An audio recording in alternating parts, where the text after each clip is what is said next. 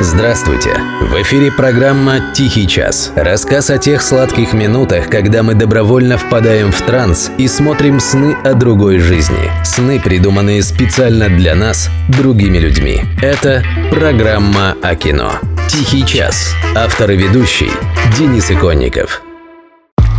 Почти что первомайский вам привет, уважаемые любители хорошего кино. В эфире программа «Тихий час» и ее постоянная рубрика «Обзор кинопремьер предстоящей недели». И следующая семидневка, которая обещает быть по-настоящему весенней, конечно, пройдет в ожидании главного, на мой взгляд, российского праздника – Дня Великой Победы 9 мая. Давайте проведем натурный эксперимент и посмотрим, как предстоящее событие отразилось на репертуаре кинозалов.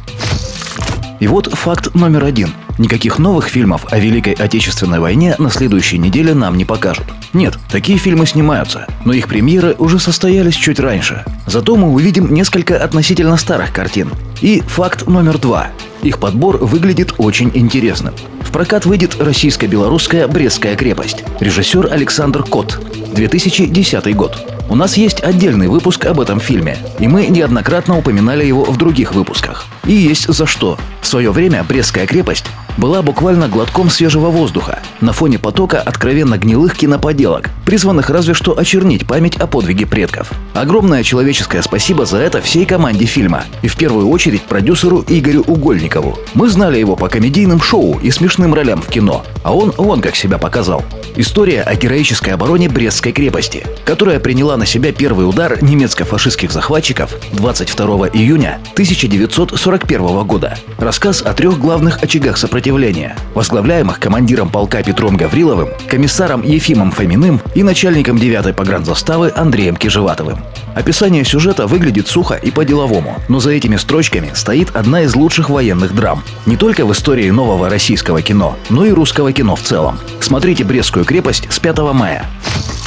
Премьера фильма «Подольские курсанты» состоялась в 2020 году. Режиссер картины Вадим Шмелев. Но и здесь не обошлось без Угольникова, настоящего героя нашего сегодняшнего выпуска. Он снова выступил продюсером фильма о войне. Второй Брестской крепости из подольских курсантов не получилось. К фильму есть ряд серьезных нареканий, в том числе и у нашей редакции. Но все же он был принят публикой очень тепло. Октябрь 1941 года. Подмосковье. Около трех с половиной тысяч курсантов Подольских артиллерийского и пехотного училищ получают приказ занять оборону на Ильинском рубеже и совместно с регулярными частями 43-й армии сдерживать наступление фашистских захватчиков, пока не подойдет подкрепление. Погибая, вчерашние мальчишки держат оборону от многократно превышающих сил немцев и на 12 дней становятся преградой на пути врага к Москве. Вот такой сюжет. И нарекание или не нарекание, но в этом фильме гораздо, во много раз больше хорошего, чем плохого. Подольские курсанты в кинотеатрах страны с 5 мая. А вот чуть менее нашумевшая картина. «Коридор бессмертия» режиссера Федора Попова. Год выпуска 2019.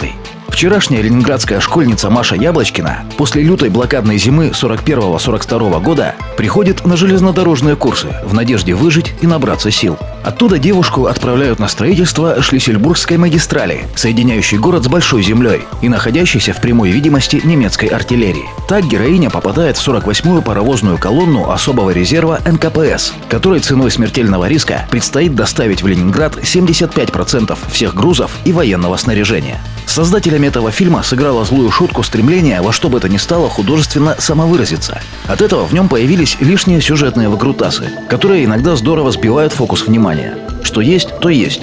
Но в целом, в целом они сделали хорошую и нужную работу, суть которой лучше всего описывает строчка из стихотворения «Реквием» Роберта Рождественского. Это нужно не мертвым, это нужно живым. «Коридор бессмертия» в повторном прокате с 5 мая. Ну вот, примерно так – Вначале я сказал, что подбор фильмов для праздничного проката выглядит интересным. Что я имел в виду? То, что в прокат попали по-настоящему хорошие фильмы. Даже удивительно.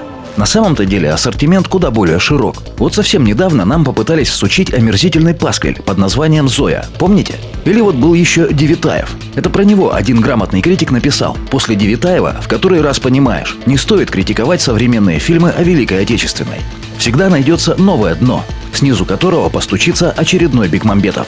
Конечно, все это все равно покажут нам по телевизору. Чует мое сердце. Еще и с волочами какими-нибудь приправят. С них станется. Но не будем о плохом. Знаете, почему я так люблю делать программу «Тихий час»? Ну, кроме тысячи других причин. В ней у меня есть возможность ставить в эфир неформатную музыку. Поэтому слушайте «Тихий час». Смотрите только хорошее кино. А я оставляю вас с песней шведской группы «Сабатон», которая рассказывает о том, как летом 1943 года советская армия в дребезги раздолбила танковые дивизионы Третьего Рейха в битве на Курской дуге. Не прощаемся, друзья. Into